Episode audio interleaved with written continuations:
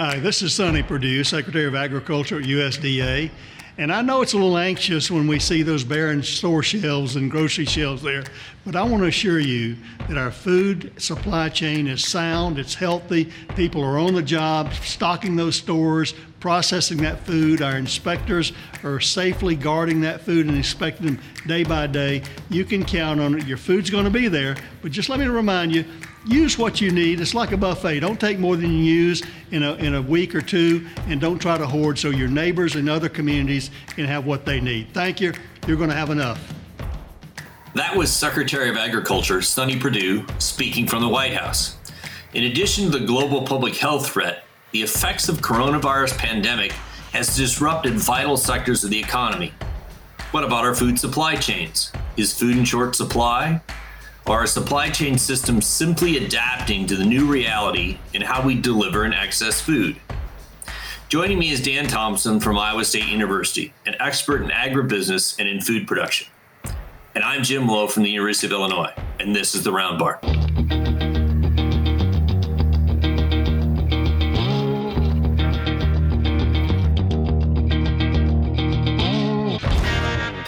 Thanks for joining me, Dan. And I think we ought to start this conversation today with Are we running out of food?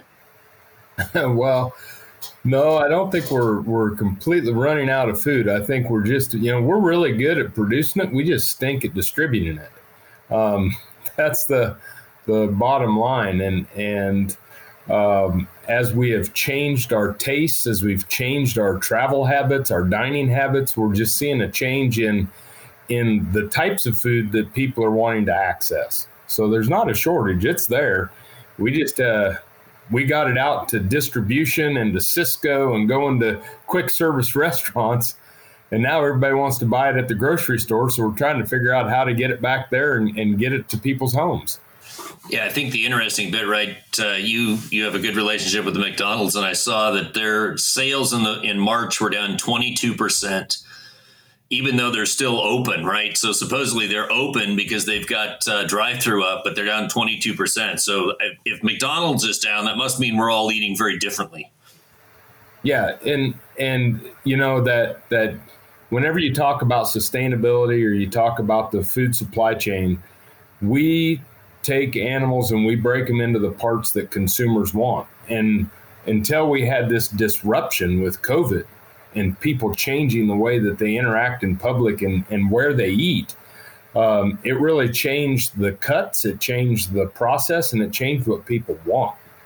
Yeah, so give me some examples of that, Dan. Because uh, on the beef side, so on the pork side, right, uh, bacon was the most commonly served thing on menus, and we had bacon prices, belly prices, so green belly prices, so uncured belly prices that were in the two dollar a pound range here not that long ago, and today they're forty one cents or something. So as we've gone away from putting bacon on every sandwich known to mankind and, and every other thing at, at restaurants, right? We've come home, we apparently don't eat as much bacon at home. But what's that mean on the beef side? Because beef prices are just terrible today. I mean, farm gate price for beef is just terrible today. So what's that meant on the beef side?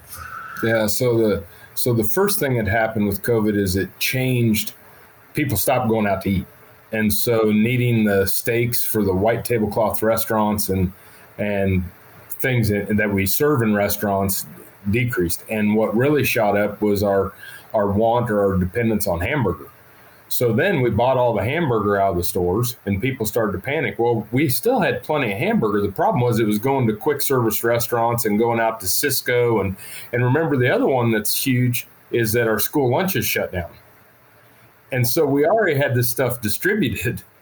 And now we spend the time bringing it back off the trucks and coming back to the grocery stores to get it to where people want it. It's it's a real simple thing. It seems really confusing, but you know, we were sending it to where everybody was going to be and we had plans for it and then they weren't there. So now it's like, okay, now how do we get it to get it back to the place where people are going to go and and and need it. And so we're bringing it back to the grocery store. So it, it changed our where we're eating, it changed what we're eating, and just so many things go with hamburger.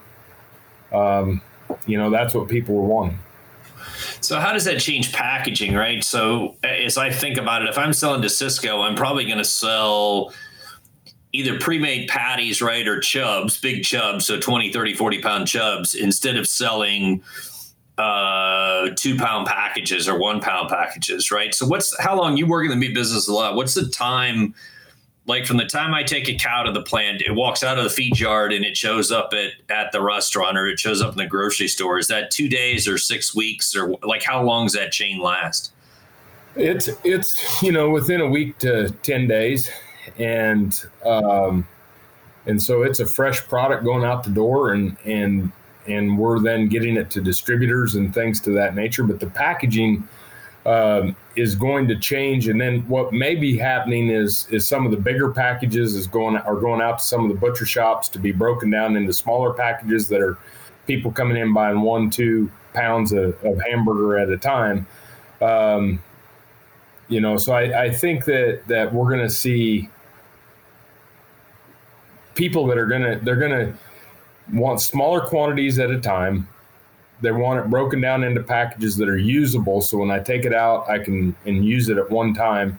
And we're going to see less of the bulk stuff going out for the, the time being. So it's going to increase packaging.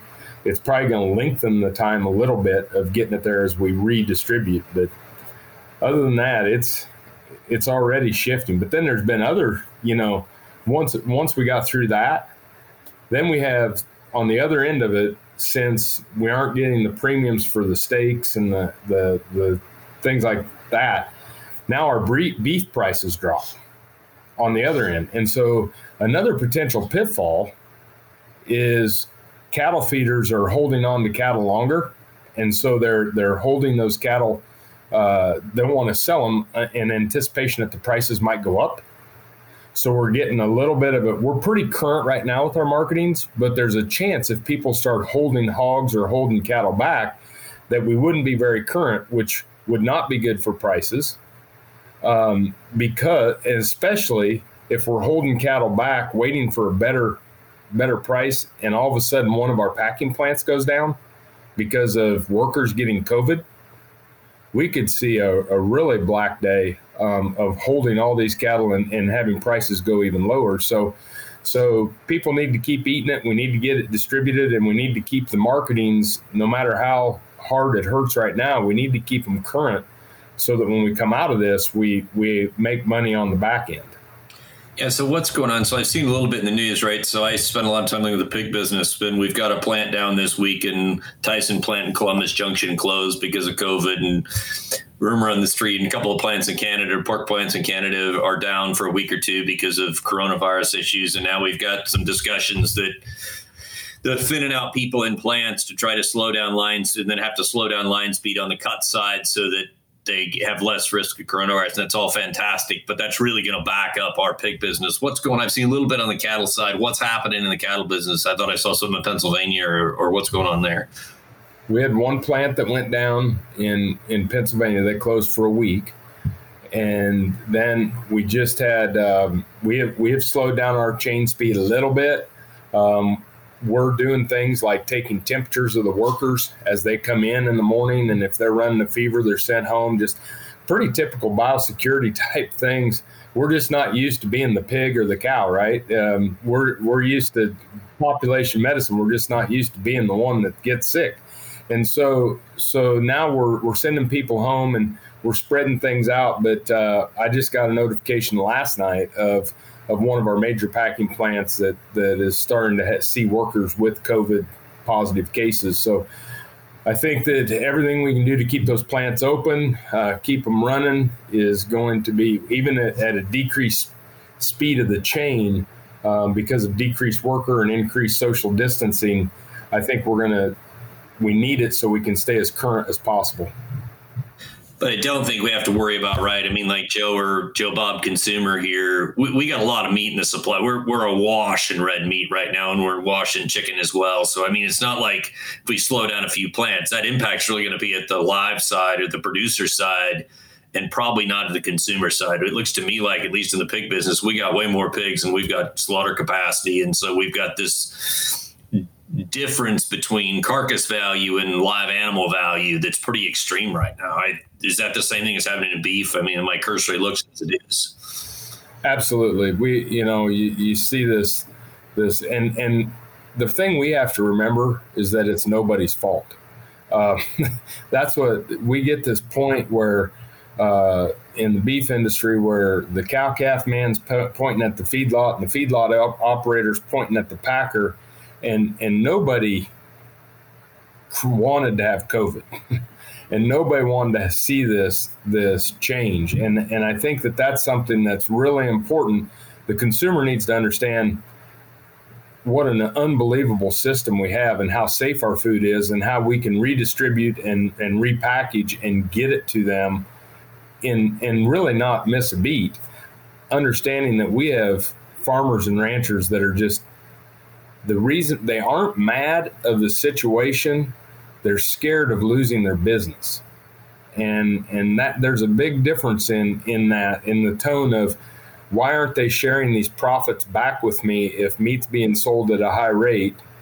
And here i am uh, taking a, a, financial bloodbath um, and i don't know that my farm's going to survive yeah, I, the thing I found interesting years ago when we were starting to do some retail work was, and this was pork chops that they wanted to sell two pork chops for three seventy nine or whatever it was at the time, and it kind of didn't depend on what the price of the meat was coming in. They the consumer was willing to pay three seventy nine for two for two portions or whatever the magic number was.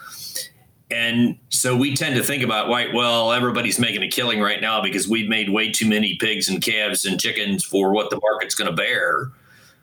But the flip side comes around when we're not producing nearly enough. And, and you know, when we had uh, $100 a $100 a pound or a dollar a pound, $100 a hundredweight, $100 a pound live pigs, uh, know, in 2014, you went to the grocery. Well, guess what? Pork chops are still three seventy nine, and so I think we forget that we we live in a commodity business on the farm um, in a fixed with a fixed number of hooks, and so the the price at the packing plant, so the price goes up and down depending upon availability, but yet. We want to sell things at a fairly fixed price because we don't want to change that to our consumers. I think is in ag, right? It would be really helpful if we started to understand that chain a bit more. Yeah, and I think you're going to see I think you're going to see in the beef industry, like you've seen in the pork industry, we're going to see more integration. Um, this is going to this these big dips and swings where one side's making money and the other one's not. I think it's going to. I think you're either going to see feedlots uh, go together and build a packing plant, or a packing plant. Uh, the packing plants are going to figure out ways to to do some some uh, price insurance or something to share profits when one side's making money the other they share back and and vice versa i think you're going to you're going to see some of those uh, strategic partnerships and that you know and you know what that meant sometimes to to our smaller farmer right yeah, that that's really been a huge change in the pig business, right? Is we virtually aligned. We haven't vertically aligned with the chicken guys, but we certainly have virtually aligned. And the good is is that I think it was the end of last week. Uh, most of the producers are still getting paid about 65 cents a pound for the carcasses uh, at the time of harvest. And the futures or the board said it was 40 cents a pound. So that was an interesting discordance because we're getting paid off of uh, virtual alignment there. We're getting paid off a carcass price. The problem is, is that uh, you don't get the upside and it takes size and scale to integrate. So that alignment is good because it takes the bumps out, but it's also rough because uh, smaller producers have really taken a, a, a, knock in that in that arrangement because they can't always meet the specifications of that more aligned chain requires. And if they and if they if they really want to, I, I think some of the smaller producers they just need to see that coming, and you know, 10, 2,000 head feedlots equals a twenty thousand head yard and and doing some strategic alignments within our rural communities, uh, especially on marketing, could be pretty important.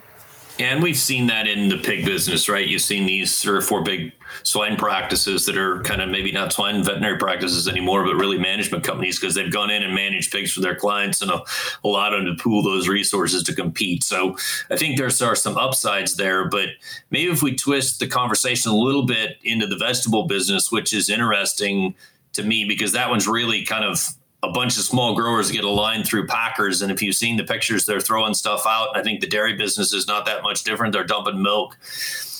how much food waste do we think is going on today? Have we increased it with this change in the deal? Does integration help? In the in the dairy side, integration would say it, it's made it worse because of where they're at. There's some number that one in nine Americans is food insecure. Is that food waste contributing to that? What do we? I mean, what do you think about that? I mean, it's a really interesting area to me because I think you and I got in this business to feed people uh, and make sure that people had food to eat, and yet what's happened with this is is we've gone all these other permutations of this outbreak. Yeah, I think well the, the big thing is you know yeah we we hear people you know whether it's liquid eggs uh, being overproduced right now or because we don't need them in cake batters we're not selling cake batters you know just uh, egg production milk production um, you know there's there's a lot of examples of of how tastes how uh, alternative products and that have changed the landscapes of, of these industries.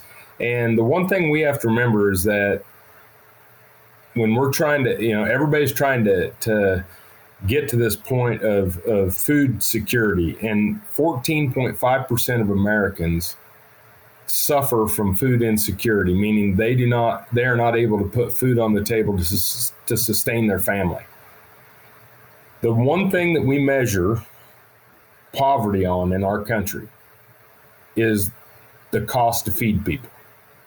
And poverty is set, has been set since 1963 based on the price of food and, and inflation over the years.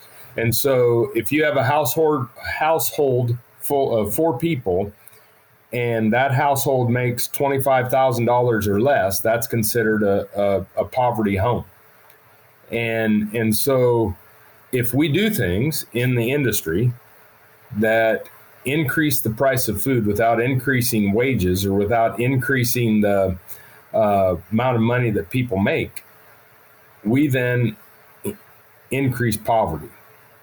And as we've discussed, you know, we didn't sign up to feed the rich and the famous.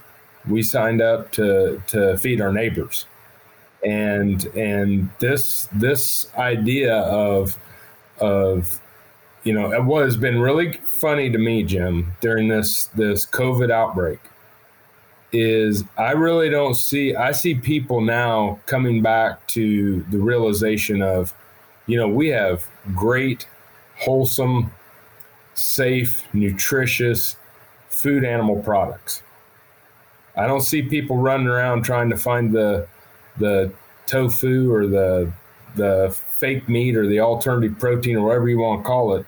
They're like, give me some hamburger, give me some sausage, and give me some whole eggs. I'm gonna have hard boiled eggs. They're going back to things that are comfortable, things they know are right. They know that if I sit down and I give Junior a hamburger, Junior's gonna get the protein, the energy, the vitamins, the minerals, a well balanced diet. And and um, that's a long. You really you you ripped the scab off of it when you asked me that question. I knew you knew you, you were going to, but uh, but uh, you know we just it's it's a great great opportunity for everybody to get back to their roots. Yeah, I think it's uh, it's always shocking to me, and in a bad way, not shocking in a good way, shocking in a bad way that number of people that rely on food banks to continue to get food. And you just hear these stories now. We're pouring milk down the drain and throwing out eggs, and uh, you know there's I don't know a quarter of a million pounds of beef that can't get sold today because it's premium and supposed to go to a restaurant, and uh, you hear them throwing away vegetables and everything else. How do we solve that? I mean, can we do anything in ag to fix that? I mean, I think that's a really vex. It's it's it's bothersome to me. Look at us throwing out stuff that's perfectly good food you know, grew up in a house you ate, cleaned up your plate, and you didn't throw stuff away, and and I think most of us did. And now we're in this spot that we're wealthy and we get rid of stuff, and we're plowing zucchini under the ground because we can't get it in the supply chain. Can can we fix that? I mean, what's the best model? Yeah. You know, it's funny to me. We live in a country where we have 14% food insecurity and 34% obesity, and and and so it it really is this this social inequality. Okay, so so let's go back to the restaurant model, and and I'll just start real quick because the restaurants don't feed the poor. Restaurants feed the rich. even the quick service restaurants. I'm sorry, whether it's regardless of which one it is, they they feed people who can afford to have someone else plan the meal, cook the meal, and do the dishes. They're selling a service. They call them a quick service, so they call them restaurants. They don't call them, you know, your kitchen. And so it, it and they don't take food stamps at restaurants. So when they come out and make outlandish uh, claims on the the food that they're serving, whether it's antibiotic free, hormone free, whatever it is, okay, or make decisions, they're making decisions for people who have money. And and when they waste food out the back of the restaurant, they can do so because they're charging X number of dollars. Now, when we look at grocery stores, grocery stores have, um, you know, they take food stamps and and they are are the ones that that are feeding the masses, all people. So, and then you back it up one step further to the to the overproduction, and and again, it goes back to we do a great job of producing, we do a terrible job of distributing, and and getting back to that understanding of these uh, food deserts within urban areas, uh, places where we can't get vegetables, and and and that, and I think the one way we change it and we've done it the wrong way in agriculture. We've taken it on in agriculture as this is our problem, right? That we have to f- fix it and we have to, to solve it. And really, this is a this is a societal problem. This is an if you eat problem. And and so when I look at food insecurity numbers, and I want to make sure that we keep food affordable, we keep food safe, and we keep it in places where people can have access to it. I'm partnering with the NAACP I'm partnering with the Hispanic Chamber of Commerce. I'm going to these mayors and to, to governors of urban areas because that's where food insecurity occurs at the same rate in, in the country as it does in an urban area. Um, but it the the and so it's it's not necessarily I, so I misspoke a little bit. It's not necessarily that that in Champaign, Illinois, is has higher food insecurity than than Clearfield, Iowa. Okay, a town of 300 people. It's all about 14 and a half percent. But our highest risk of food insecurity in this country are single women with children. 35% food insecurity.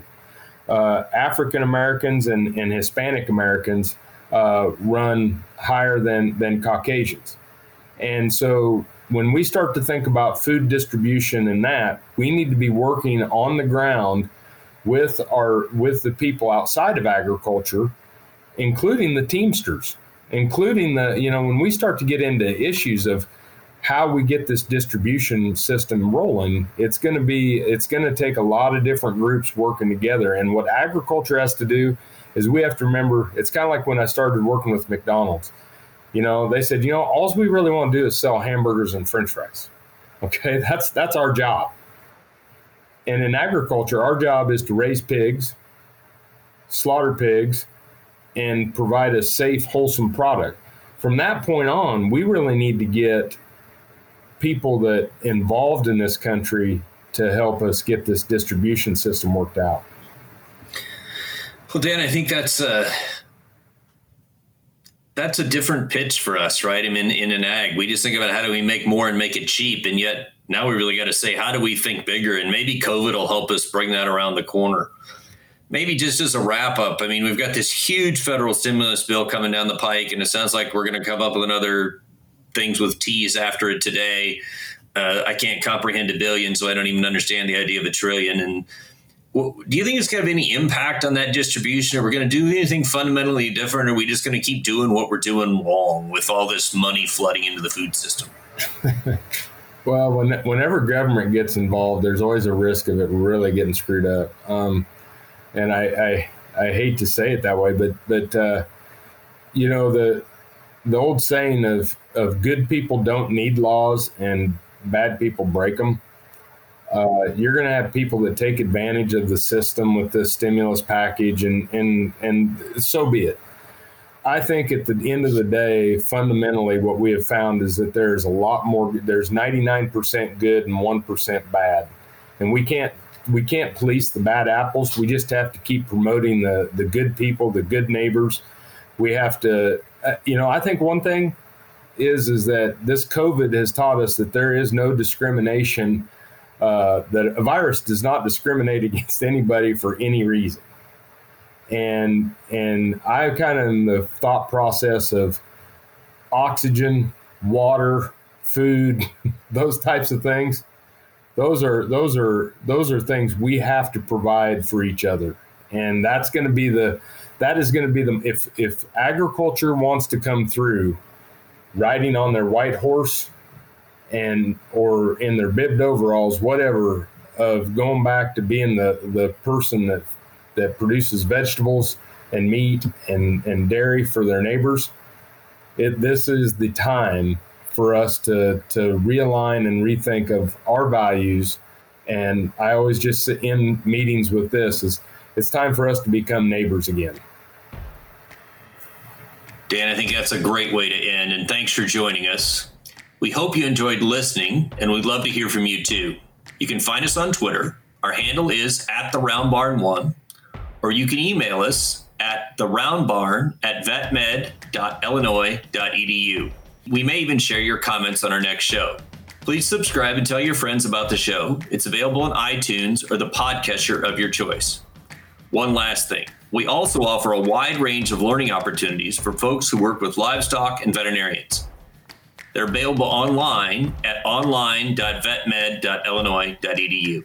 Thanks.